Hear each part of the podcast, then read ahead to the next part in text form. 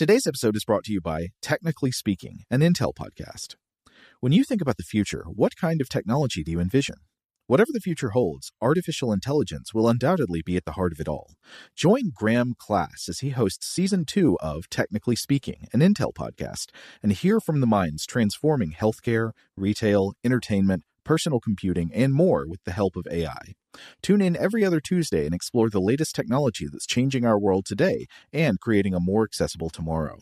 Listen to Technically Speaking, an Intel podcast on the iHeartRadio app, Apple Podcasts, or wherever you get your podcasts. What's up? This your boy Lil Duval, and check out my podcast, Conversations with Unc, on the Black Effect Podcast Network. Each and every Tuesday, Conversations with Unc podcast feature casuals and in-depth talk about ebbs and flows of life and the pursuit of happiness. Unlike my work on stage, I tap into a more serious and sensitive side to give life advice and simply offer words of encouragement, yet remind folks to never forget to laugh. Every Tuesday, listen to Conversations with Unc, hosted by Lil Duval on the Black Effect Podcast Network, iHeartRadio app, or wherever you get your podcasts. Presented by AT&T. Connecting changes everything. This episode is brought to you by Navy Federal Credit Union. At Navy Federal, it's been the mission to help the military community for over 90 years. And not just help them, but do everything to make sure they not only grow, but flourish. That's why Navy Federal Credit Union has all kinds of great savings and investment options like share certificates with sky high rates. So don't hesitate. Start growing your finances today with a variety of savings and investment options. Navy Federal Credit Union. Our members are the mission. Savings products insured by NCUA. Investment products are not insured, not obligations of Navy Federal and may lose value. This is Amy Brown from Four Things with Amy Brown. Today, Healthier is happening at CVS Health in more ways than you've ever seen. It's wellness destinations for seniors, including select locations with Oak Street Health and CVS Pharmacy. It's doctors, nurses, pharmacists, and everyone in between offering quality care and support virtually in person and on the phone. It's in home evaluations through Signify Health and meeting mental health needs through Aetna. And those are just a few of the ways that healthier is happening. To see more, visit cvshealth.com slash healthier happens together. CVS Pharmacy, Oak Street Health, CVS Specialty, Signify Health, and Aetna are part of CVS Health. Eligibility and services vary by location and individual. Welcome to Stuff to Blow Your Mind from HowStuffWorks.com.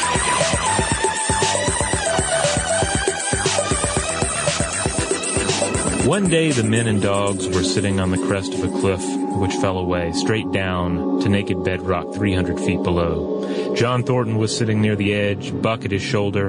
A thoughtless whim seized Thornton, and he drew the attention of Hans and Pete to the experiment he had in mind. Jump, Buck, he commanded, sweeping his arm out over the chasm. The next instant he was grappling with Buck on the extreme edge, while Hans and Pete were dragging them back into safety.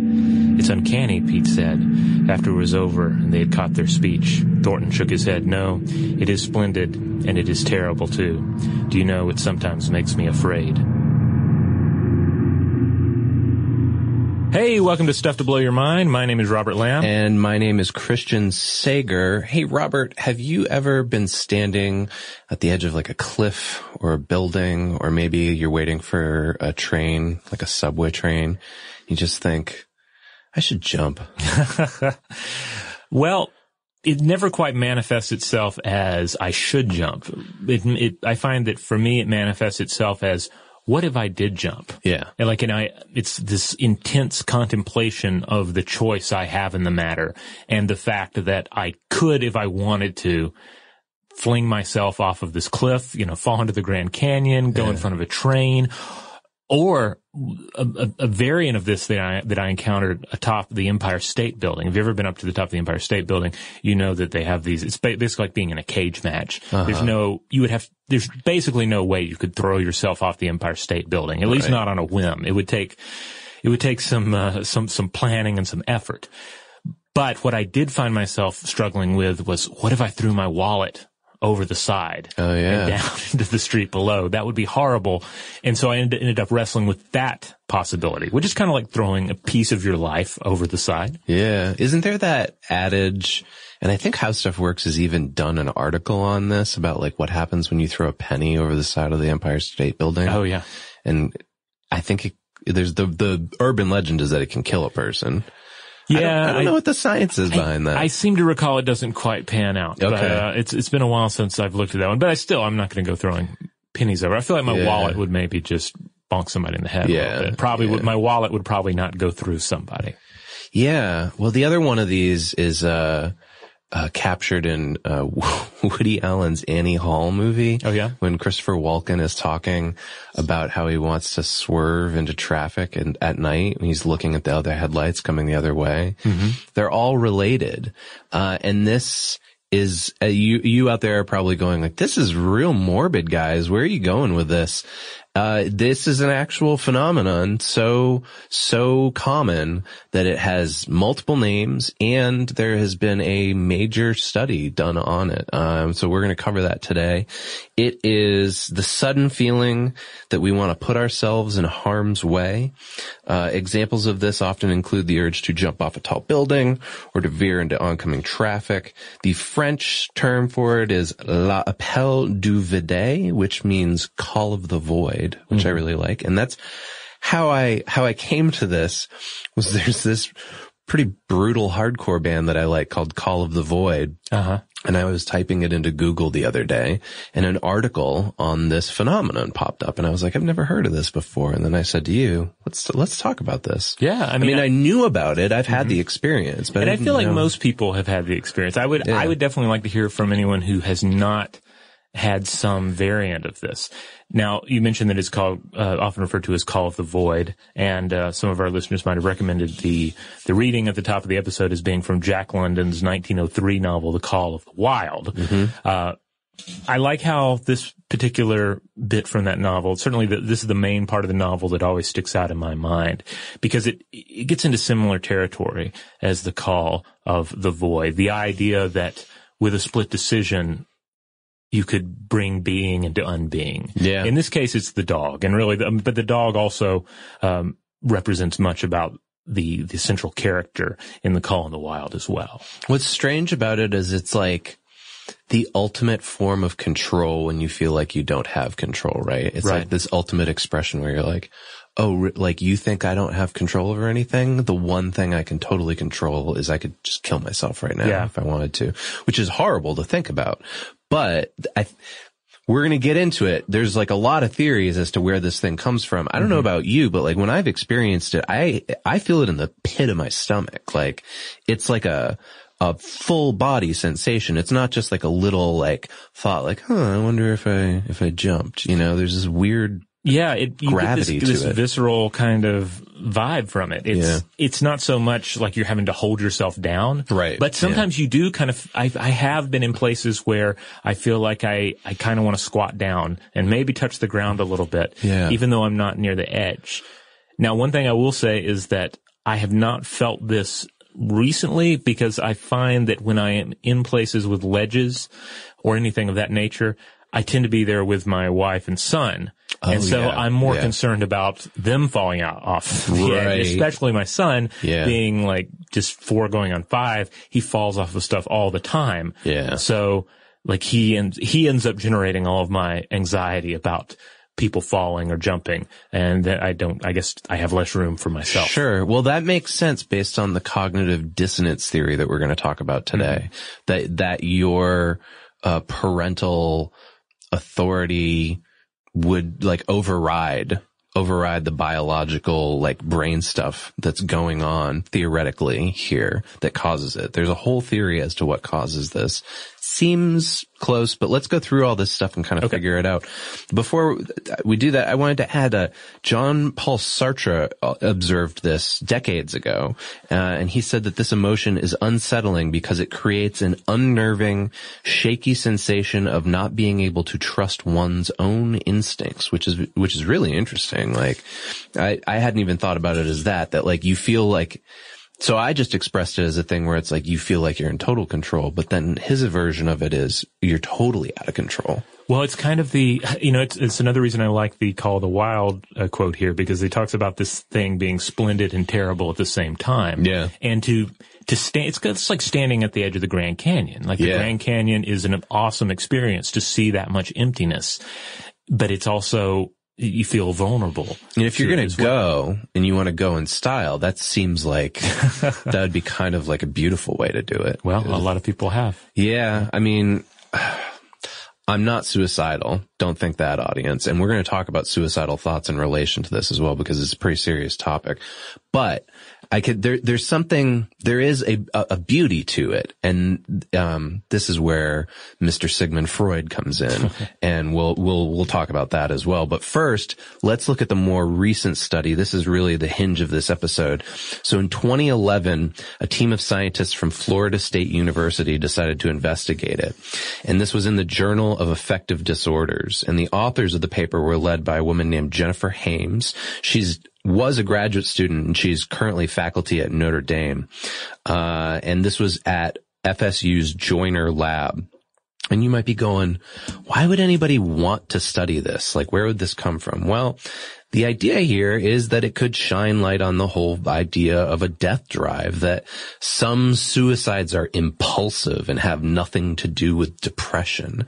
Uh, and that was interesting. I hadn't really thought of that before myself, but I could, reading up more on mm-hmm. Freud's death drive theory, I guess I could see where that came from. Yeah, I, I do have to say, for my own part, I'm I'm I'll entertain the possibility that that exists, but I'm rather I'm rather doubtful that suicide is can occur or or does occur in any significant uh, to any significant degree completely isolated from depression or willful intent. Yeah. like the idea that someone's just like, oh, I could jump off the into the canyon and die. Let's do it. Bam, done. It's the end of deal. Yeah. Like I can see the impulse being a factor if there is already some underlying depression or if one already had some sort of a, a plan in mind and this is just like, this is the day that I act on it. Yeah.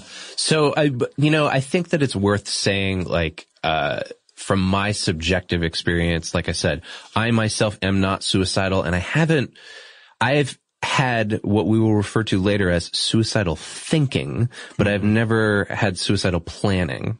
Uh, and there's a major difference, right? And, and, Yeah. and this is sort of the call of the void, the high, the high place phenomenon. Those are, those are versions of suicidal thinking. That's about as far as it's gone for me, right? Yeah. Well, suicidal thinking, I feel like is often tied into with, uh, with the romance of suicide because we have so many stories and, and, you know, these generally are very lopsided in their presentation of suicide, uh, that, that display it as this, this noble poetic thing that doomed dreamers and doomed lovers. Yeah, engage in. Romeo and Juliet. Yeah. Yeah. Yeah, but I, And um, we've all been teenagers, so we've all had moments where we're like, "Oh, my life is so tragic," and you might envision this scenario. But there's a, to your point, there's a difference between envisioning it, daydreaming about Yeah. it, and uh, and thinking about what everyone will say when you're gone, versus actually putting some sort of plan in place. But for our listeners, I do want to establish up front, you know, I have experience with people who were suicidal or have committed suicide. So I am sympathetic to that and I don't want this episode to, to feel like it's callous. This is connected to that, but it's a, the, the suicidal thinking that goes along with call of the void syndrome seems to be a far cry from the actual act of it. Um, and, but we're going to get into that at the end of the episode. So back to this research. They found that more than 30% of the people they talked to said they had experienced this uh, phenomenon at least once. And the researchers refer to it in their study as high place phenomenon. They weren't taking into account like throwing yourself in front of a train or driving into oncoming traffic. Uh, they were also curious whether it was related to a person's history of suicidal thinking. And from their findings, they found that it is common even among people who have no depression or suicidal thinking history. So this was their methodology. They asked 431 college students whether and how often they had experienced the urge to jump off of tall things.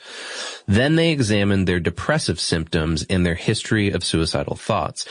They also took a look at how sensitive these people were to anxiety, as well as how fearful they were of anxiety symptoms, such as an elevated heartbeat and shortness of breath. Among those who had never had suicidal thoughts, still 17% of them had experienced the urge to jump. Among those who had experienced suicidal thoughts, 56% experienced it. So that's significant. Uh, if, mm-hmm. if, if it lines up. Now, we'll talk, there's a little bit of methodology stuff of this, this that I call into question. The researchers were also interested specifically in the sensitivity to reactive safety signals and if that corresponded to a higher likelihood of experiencing the urge to jump. So to mark this reactivity, they looked at levels of anxiety sensitivity, such as a faster heartbeat. Uh, this was because previous research suggested that high anxiety sensitivity is actually tied to a tendency for us as human beings to misinterpret random innocuous bodily sensations as being dangerous. Yeah, we, we tend to we tend to make that error in cognition, mm-hmm. you know, because there is a survival advantage in jumping to conclusions rather than not making any conclusions. One gets yeah. you eaten by a tiger. One just means you go about your daily life constantly looking for the tiger that might eat you. Yeah. I mean, I've actually experienced this, I'd say in like the last two weeks, uh, where like I'll get up and I'll read about current events in the news and my heart will start beating rapidly and I'll go, Oh, this is, is there something wrong? Do I need to go see my doctor? And I realize, Oh, it's anxiety. Mm-hmm. It's, it's not normal, but I'm having a, a, normal anxious reaction to the things that I'm reading about, right? Yeah. But then my thought is like, oh, what if I have a heart attack? You know? so this is kind of along those lines where the idea is that we misinterpret these random bodily sensations as being dangerous. Okay. So their study's finding was that yes, more sensitivity to anxiety was related to the frequency of the urge to jump, especially in people who had never experienced suicidal thoughts. They also interpreted this as people without a history of suicidal thoughts as being more sensitive to bodily cues that they could misinterpret. So that's interesting. So if you've never experienced suicidal thoughts, they're saying you're more likely to interpret say like your heart beating faster as uh, as something of danger. It's interesting. Yeah, I mean, it's kind of like if you um, if you've ever had an anxiety attack, right? If you if you have if you have one and they're rare, then the first time you have one, it can be extremely alarming. Yeah, yeah. You think, oh, oh goodness, I'm I'm about to die now. So the study ultimately translates as follows: People with high anxiety sensitivity were more likely to have higher chances of suicidal thoughts. Okay, that makes sense. So if you're sensitive to the bodily reactions and you're worried about being anxious, then you're more likely to have suicidal thoughts. But subsequently, you were also more likely to report experiencing this call of the void phenomenon. So that's interesting. Why do we experience this though? Like, where is this coming from? Well, let's take a quick break. And when we come back, we'll dive into that very question. Shout out to Astepro for sponsoring this episode and providing us with free samples. Rob, as the uh, the local host with allergies here, they sent you some of their nasal spray to treat your allergies. What was your experience like? Yeah, that's right. I always wrestle with the pollen a bit when it rolls in during the spring, so they sent me the little uh, nasal spray. I tried out the product, and yeah, it sure did help me get on top of my symptoms for the day. And it's so fast acting, uh, it was already kicking in before I left the house. Astepro is a first of its kind nasal allergy spray. It's the fastest 24 hour over the counter allergy spray. It starts working in 30 minutes, while other allergy sprays take hours. Astepro is the first and only 24 hour steroid free allergy spray. Astepro delivers full prescription strength indoor and outdoor allergy relief from nasal congestion, runny and itchy nose, and sneezing. Get fast acting nasal allergy symptom relief with Astepro. Go to asteproallergy.com for a discount so you can get Astepro and go today. A S T E P R O allergy.com. Astepro and go. Use directed for relief of nasal congestion, runny nose, sneezing, and itchy nose due to allergies. Today's episode is brought to you by eBay. eBay Motors is here for the ride. Remember when you first saw the potential? And then, through some elbow grease, fresh installs, and a whole lot of love, you transformed a hundred thousand miles and a body full of rust into a drive that's all your own. Look to your left, look to your right. It's official. No one's got a ride like this. There's nothing else that sounds like, feels like, or looks like the set of wheels in your garage. With over 122 million parts, you can make sure your number one ride or die stays running smoothly so there's no limit to how far you can take it. Brake kits, turbochargers, engines, exhaust kits, roof racks, LED headlights, bumpers, whatever your baby needs, eBay Motors has it. And with eBay Guaranteed Fit, it's guaranteed to fit your ride the first time, every time, or your money back. Plus, at these prices, well, you're burning rubber, not cash. Keep your ride or die alive at ebaymotors.com. Eligible items only. Exclusions apply.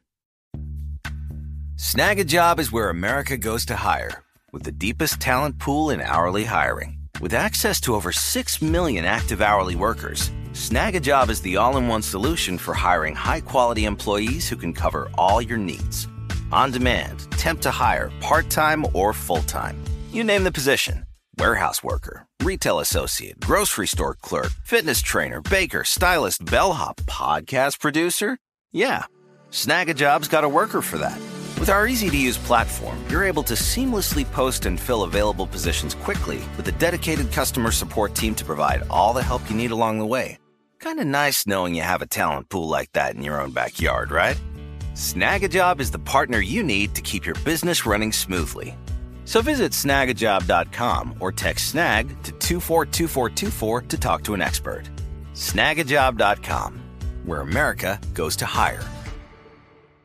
Like many of us, you might think identity theft will never happen to you. But consider this there's a new identity theft victim every three seconds in the U.S. That's over 15 million people by the end of this year, equal to the populations of New York, Los Angeles, and Chicago combined.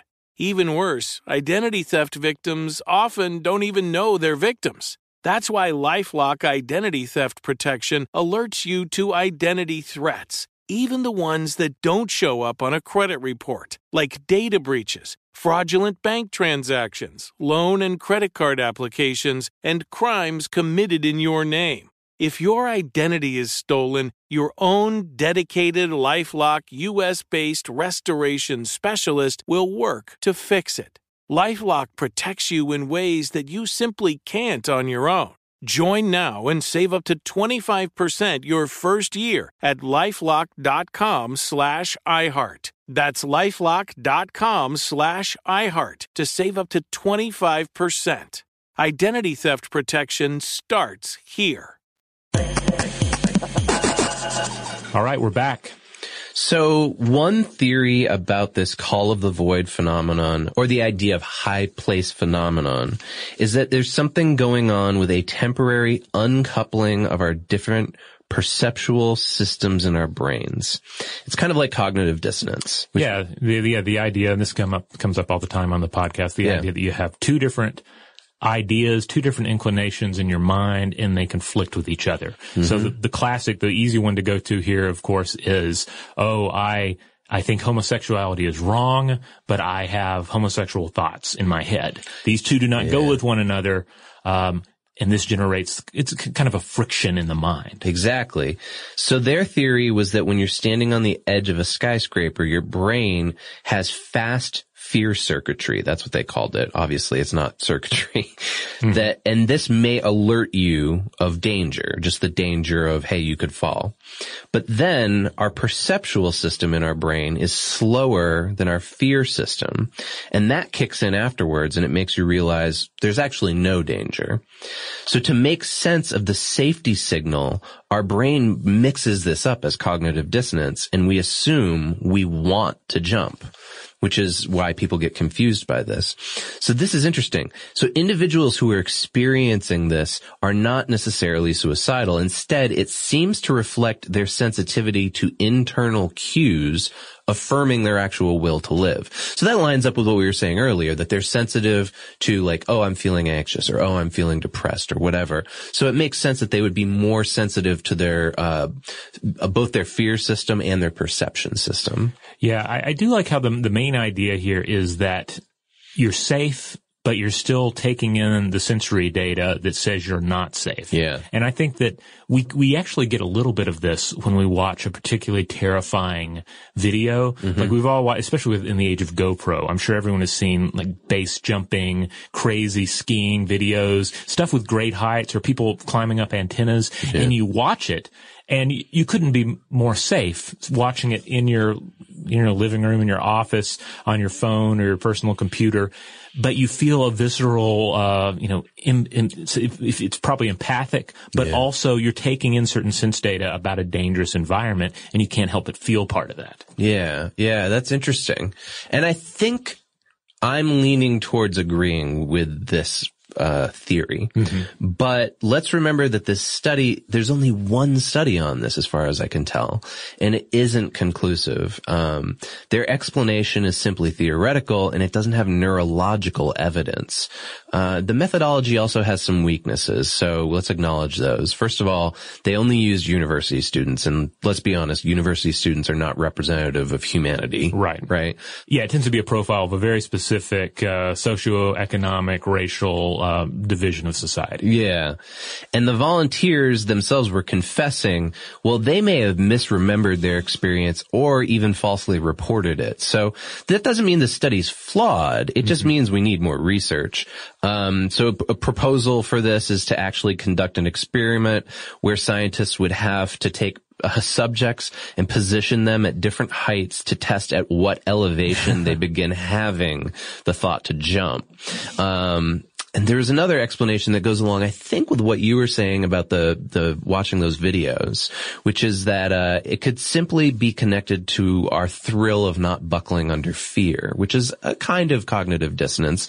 Um, this is the same reason why we go to haunted houses, right? Yeah. both real and uh, you know f- fun haunted houses. But like think about like when you're a little kid uh, and somebody says, "Let's go. St- that house over there is haunted. I dare you to go into it." Right? It's kind of the same vibe. Uh, and then subsequently, you go to something like I don't know. Our version is Netherworld here in Atlanta. You go to that. You know somebody's going to jump out with a fake chainsaw and try to scare you, but the thrill of overcoming that fear is part of why you go and pay money to do it. Yeah, I mean, it fills you with endorphins. You're you're very much living in the moment. People who aren't into to meditation or yoga, they still might go to a haunted house or watch a scary movie, and that's that's kind of uh, meditative in a sense. It puts you in the now. Yeah, it's it's probably another reason why jump scares are so successful in horror films, right? Yeah. There's an addiction to it. Yeah, it, it- and it's simple and it works and it ties into our our basic evolutionary state to be on the lookout for the tiger that jumps out of the grass. Now there's another take on all of this and it ties in, I think, nicely to what you said about the, the varying heights. At what height does it kick in? Yeah. For my own part, I feel like there is definitely a difference between any call of the void that occurs at at lower heights as opposed to like truly awesome heights like Grand Canyon uh cliff edge type heights. Right, total obliteration. Yeah, total obliteration I think is the thing because it's such it's such a it would be such a drastic choice. Okay? It would be such a choice between life and and and I don't know I almost to say death like puts too much of a an atmospheric twist on it, but more like between being and unbeing. And I think this is, I keep thinking this is the, the two roads diverge in a yellow woods approach. Um, so in the choose your own adventure book that is life, we encounter plenty of forking paths, right? But many of these are hardly choices at all. I mean, on some level, we all choose whether we're going to go to work this morning or find a liquor store and drink our purchase in the woods behind the store. you know? Yeah, I think, so, yeah.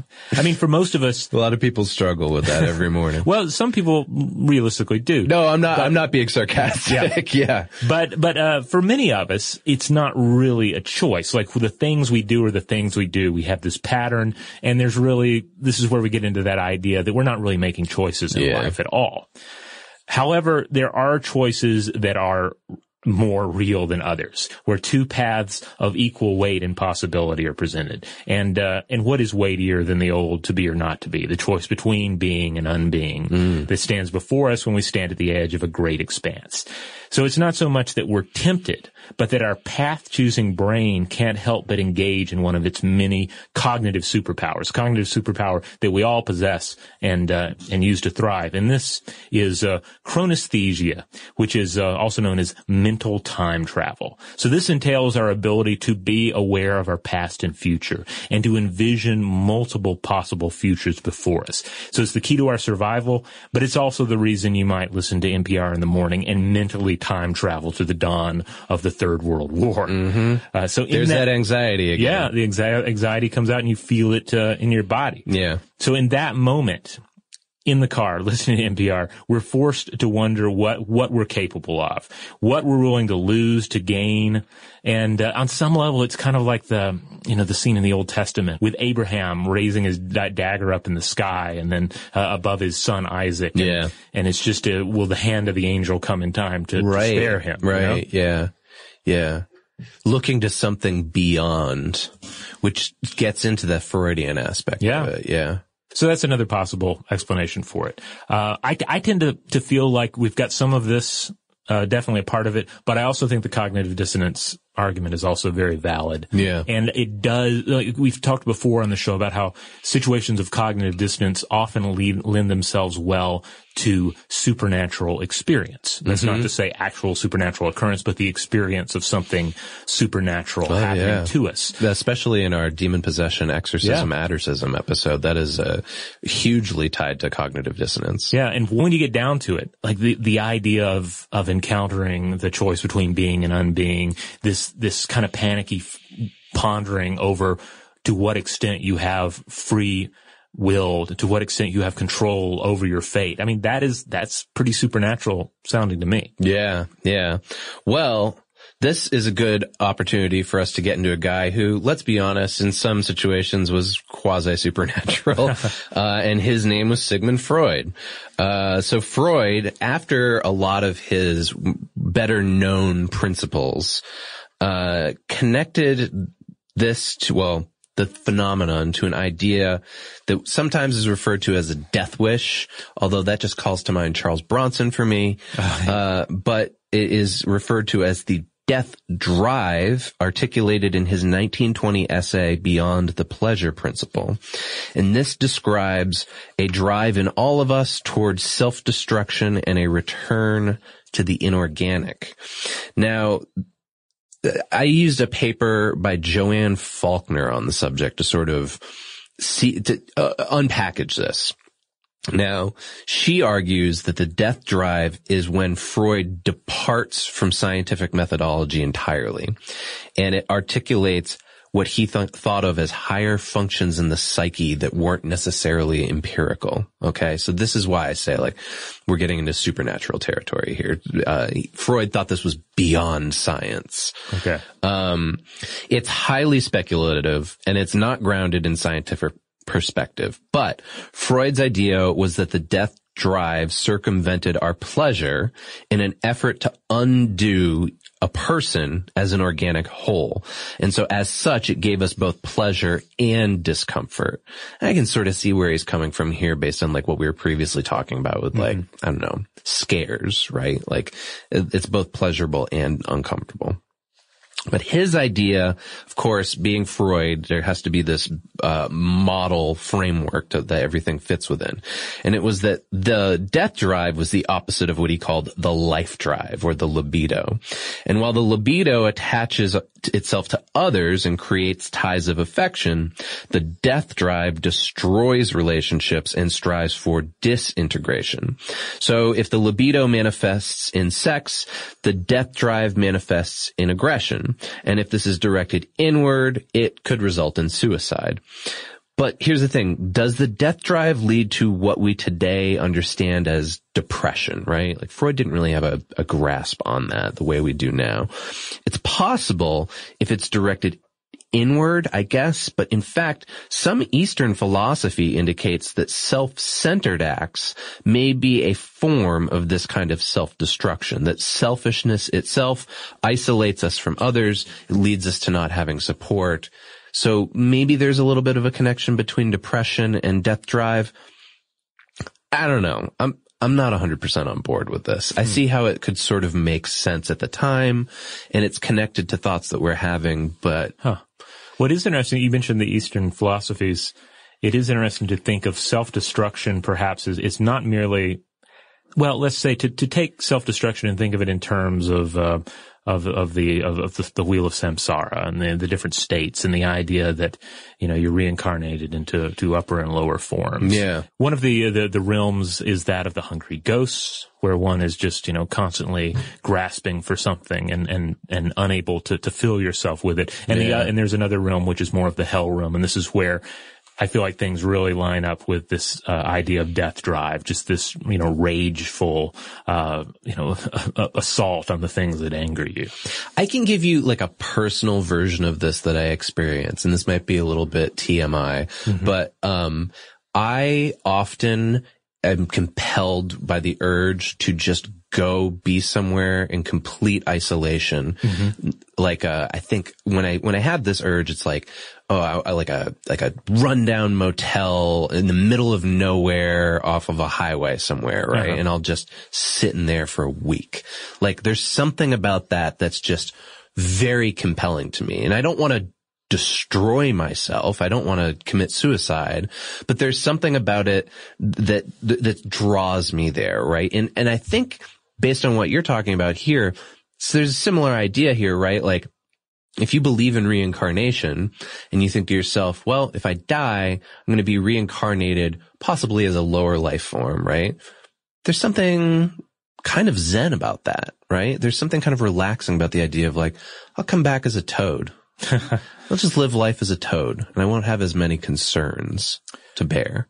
It's true, yeah. Now, but I, I like this idea that you brought up here too, because it also brings to mind like what each of us are. Yeah. So we're certainly we're we're an organism that's that's alive, but we're also an organism that's that's generally moving in various uh, social spheres, and you have all of these kind of like invisible spider webs of social obligation Yeah. all around us, and so to just to walk away from all of that for say a week and go to this cabin in the woods you are not necessarily destroying yourself, but you might be doing damage to these various social uh, spider webs that are that have bound you up. Totally. And I can see where it would be at once liberating to walk away from all of those. Uh, and then, uh, but, but then at the same time, many would argue, well, that is self-destructive. You were doing damage to these uh, social structures that that help maintain you. Yeah, exactly. Yeah. And that's compelling too, right? The, the pop culture example of this that drew me in the most, and my wife immediately recognized it when we saw this and she's like, you love this, don't you? was, and spoilers for this TV show, if you don't want to, you might uh, learn something you don't want to know about Breaking Bad here. But in Breaking Bad, there's a point where the main character goes in hiding to New Hampshire for a year. Mm-hmm. And he just lives in a small cottage with nothing but like, you know, canned food and newspapers for a year. And he just sits there and thinks on what he's done and sleeps and eats and is he just is. And he's entrapped by snow when we find him. Mm-hmm. And I I saw it and I was just like oh god that that seems like the best vacation ever to me. But at the cost of all of his social relationships Yeah. which is sort of the point in the show Uh, you know, this reminds me a lot of uh, a Warren Zevon song that I'll some when I when I have this feeling, I'll play this song and listen to it. It's called "Splendid Isolation." Have you ever heard this? no Uh, it's great because the lyrics are basically rolling through these three different, three or four different scenarios that he is craving. Like, I want to live on the Upper East Side and never go down in the street. You know, put tinfoil up on the window. I want to live in the desert, like Georgia O'Keeffe. You know, these different scenarios where, um, where, uh, where uh, Warren is talking about just walking away from everything and just uh, encapsulating himself in. Uh, in, in, in total isolation and, and ultimately kind of self-destructive self-centeredness because he ends up make, making comparisons to, uh, to Neverland Ranch. Uh, Oh, and, uh, interesting. You know, locking yourself up in your own private Disney world, that sort of thing.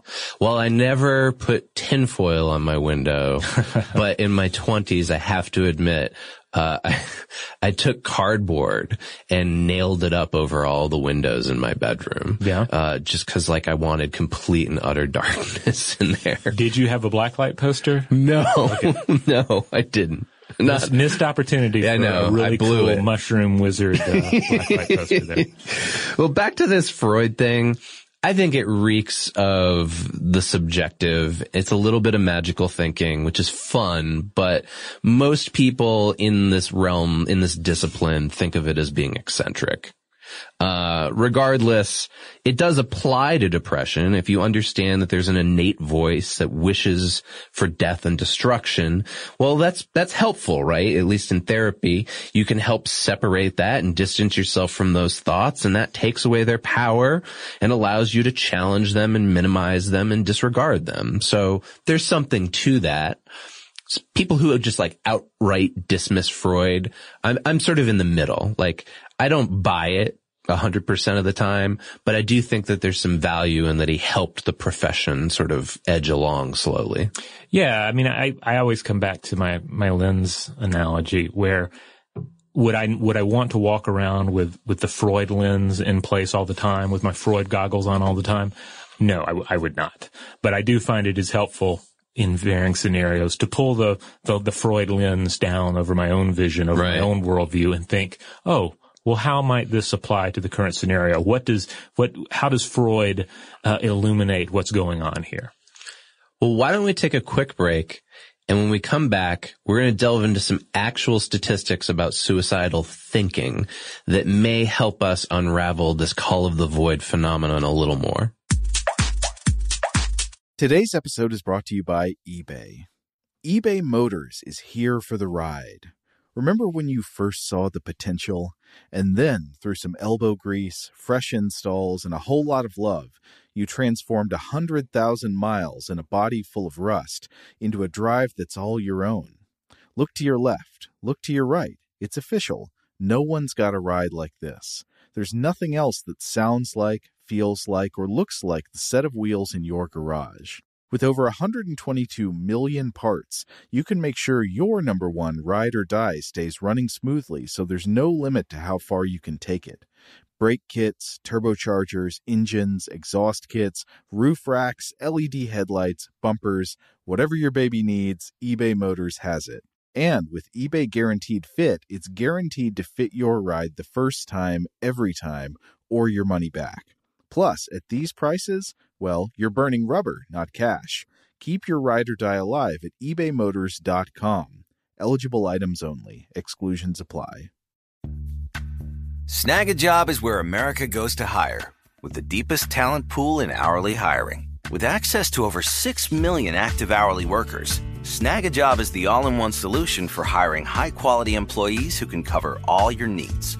On demand, temp to hire, part time or full time. You name the position warehouse worker, retail associate, grocery store clerk, fitness trainer, baker, stylist, bellhop, podcast producer. Yeah, Snagajob's got a worker for that. With our easy to use platform, you're able to seamlessly post and fill available positions quickly with a dedicated customer support team to provide all the help you need along the way. Kind of nice knowing you have a talent pool like that in your own backyard, right? Snagajob is the partner you need to keep your business running smoothly. So visit snagajob.com or text snag to 242424 to talk to an expert. Snagajob.com, where America goes to hire.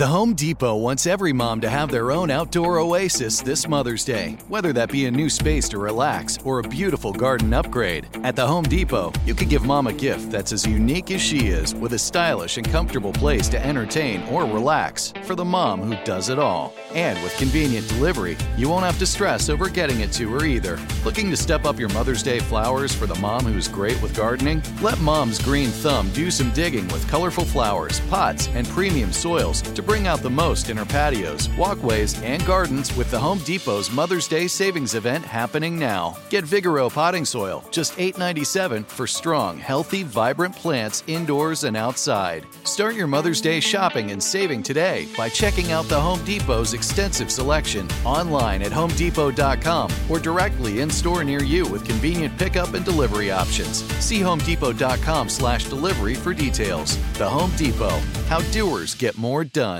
Rev up your thrills this summer at Cedar Point on the all new Top Thrill 2.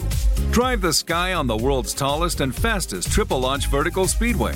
And now, for a limited time, get more Cedar Point fun for less with our limited time bundle for just $49.99. Get admission, parking, and all day drinks for one low price. But you better hurry because this bundle won't last long. Save now at cedarpoint.com. All right, we're back. So when mental health professionals refer to these call of the void moments, they usually call it suicidal ideation. But that term seems broad for our purposes here today. So let's, let's try to separate out what the difference might be. Okay. In 2011, the CDC conducted a really big study examining statistics about suicide, suicidal thinking, uh, and um, suicidal uh, preparation. And they found that 3.7% of adults in the United States had had suicidal thoughts in just the last year. Now let's put that into perspective. That's 8.3 million people. That's a lot of people. Uh, other studies have placed this even higher, saying that it's actually around 8 to 10% of the population. Now, let's look at the previous study on the, the high place phenomenon. That's not even close to the 30 to 50% of people who reported that they had experienced that phenomenon, right? So, it, it seems like the, what we think of as suicidal ideation and, and high place phenomenon or call of the void, those are different, it seems like. Uh, it suggests that there's, there's some kind of different thought process going on there. Yeah, and of course with all of this, it depends on exactly how you're phrasing the question and how the individual on the other end views suicidal thoughts, uh, et cetera. I mean, because a big thing is like, what does that individual's culture say about suicide? Yeah. Now, even there, there's this is the kind of thing that we would have to bust out in a, a longer episode, but even within the United States, you're going to have varying subsets uh, of people that are going to have different ideas about suicide. Yeah, and that actually plays into these statistics yeah. as well. Uh, in the CDC report, they actually summarize the data on 92,264 respondents. But this establishes a difference between having suicidal thoughts and actually making plans for a suicide or attempting it. Mm-hmm. Plans and attempts are very different from just thinking about it, okay? The estimates vary based on a couple things. Socio-demographic factors as well as the region of the country that you live in. So what you're just saying, here we go. Suicidal thoughts were higher among young adults between the ages of 18 to 29 than they were for people over 30. It was also significantly higher for women in general. Non-Hispanic whites were the group with the highest prevalence of suicidal thoughts, while non-Hispanic Asians were the group with the lowest suicidal thoughts. And regional factors this is really complicated, but they think it could be related to indicators such as divorce rates or resources to access like healthcare. Mm-hmm. Uh, and so the cause and effect relationship here is unknown, but there's a, there's a couple things, like for instance, adults with less than a high school education and those who were unemployed at the time were more likely to have these thoughts. Finally, those in the Midwest and the West were more likely to have suicidal thoughts than those in the Northeast and the South. Now, I don't know how to unpack that. But what you presented sounds, sounds close, which is that like various cultures have different beliefs about suicide, right? And, and, or like they said that there's like real world factors like how much access they have to health care or, right. or, or do they have a job? Things like that. So there's limitations to this accounting though that we should note as well. For instance, previous studies indicate that adults when they're talking about suicidal thoughts, they underreport, especially when they're talking about when they were adolescents. So if they're adults now and they're saying, well, when I was an adolescent, this is, you know, this is how often I experienced that, they're, they, they're known to underreport. That makes sense to me. Yeah. I mean, we, I mean, you're a different person when you're an adult than when you're an adolescent. So you're really kind of teasing apart the thoughts and motivations of of, of a different you entirely. Yeah. So yeah. I can see where there might be a tendency to say, oh, well, that, uh, that, that 20 year old me, that 18 year old me, uh, he didn't know what he was talking about. No, he wasn't serious about that. And this study also didn't account for a couple populations Uh, first of all, institutionalized populations, which Mm-hmm. would probably have, I mean, we would assume would have a higher rate of thinking about suicide.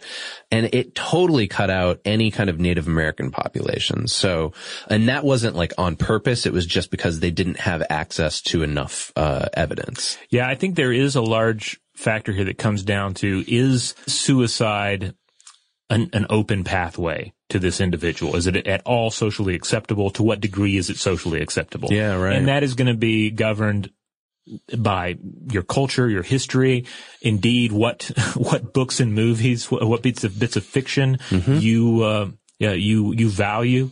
Right. These are all going to help to skew this idea of of whether or not suicide is a practical option for an individual. Yeah. But very different from the idea of standing on a ledge and looking and just kind of getting that urge to jump. Yes, Right? yes. So that's why I've put these statistics in here to sort of just give you, like, these are very different things and we can see the statistical differences just between these two studies. It's also worth remembering all of this stuff for both studies is self-reported and mm-hmm. that is not 100% reliable.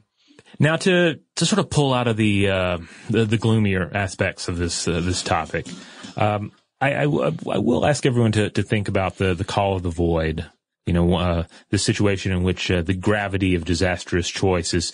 You know, it's not merely anxiety inducing or, or threatening to one's sense of self-control, but it is exhilarating. It's, uh, it's, it's sort of a endorphin pumping high that one achieves from skydiving or even less dangerous, smaller acts and and plus what is the the true call of the void but a but a contemplation however unformed of oblivion a complete emptying of self? Not merely hearing the call of the void but but kind of touching the void uh, having almost a, a spiritual moment. To, to go back to that quote from call of the wild again you know something that is at once splendid and terrible Yeah. And so as we've been doing in some of our episodes recently, we want to make sure if you heard this and this like touched upon something for you and, and you were hearing these statistics or whatever and you thought, well, this, this resonates within me and I'm a little concerned. There's actually a, a nonprofit that we would like to throw a line out to so that you, in case you're feeling that way, have some support. And it's the National Suicide Prevention Lifeline.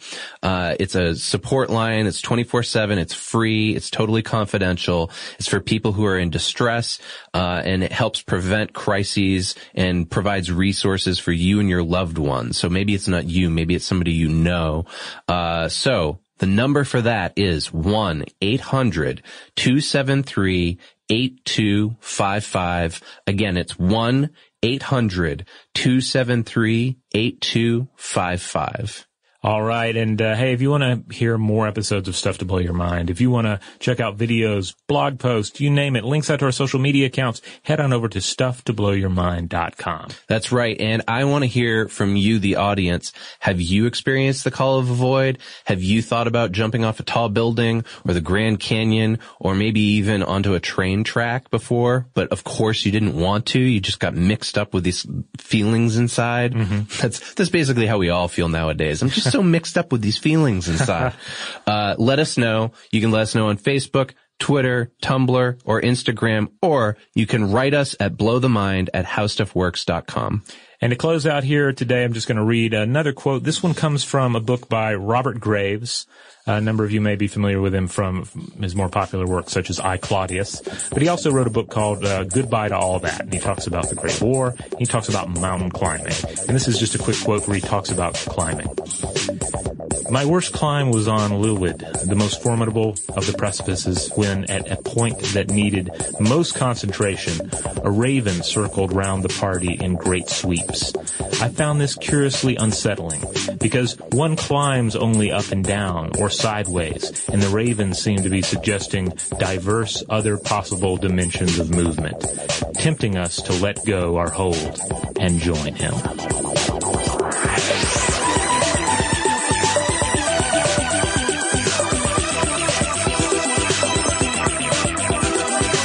For more on this and thousands of other topics, visit howstuffworks.com.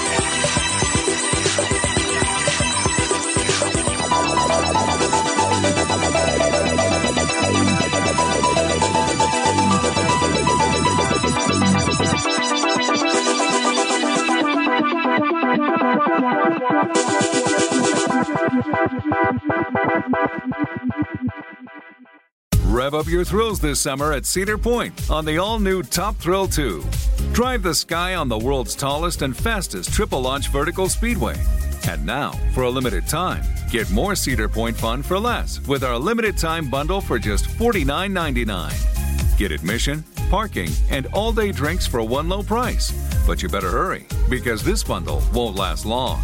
Save now at cedarpoint.com.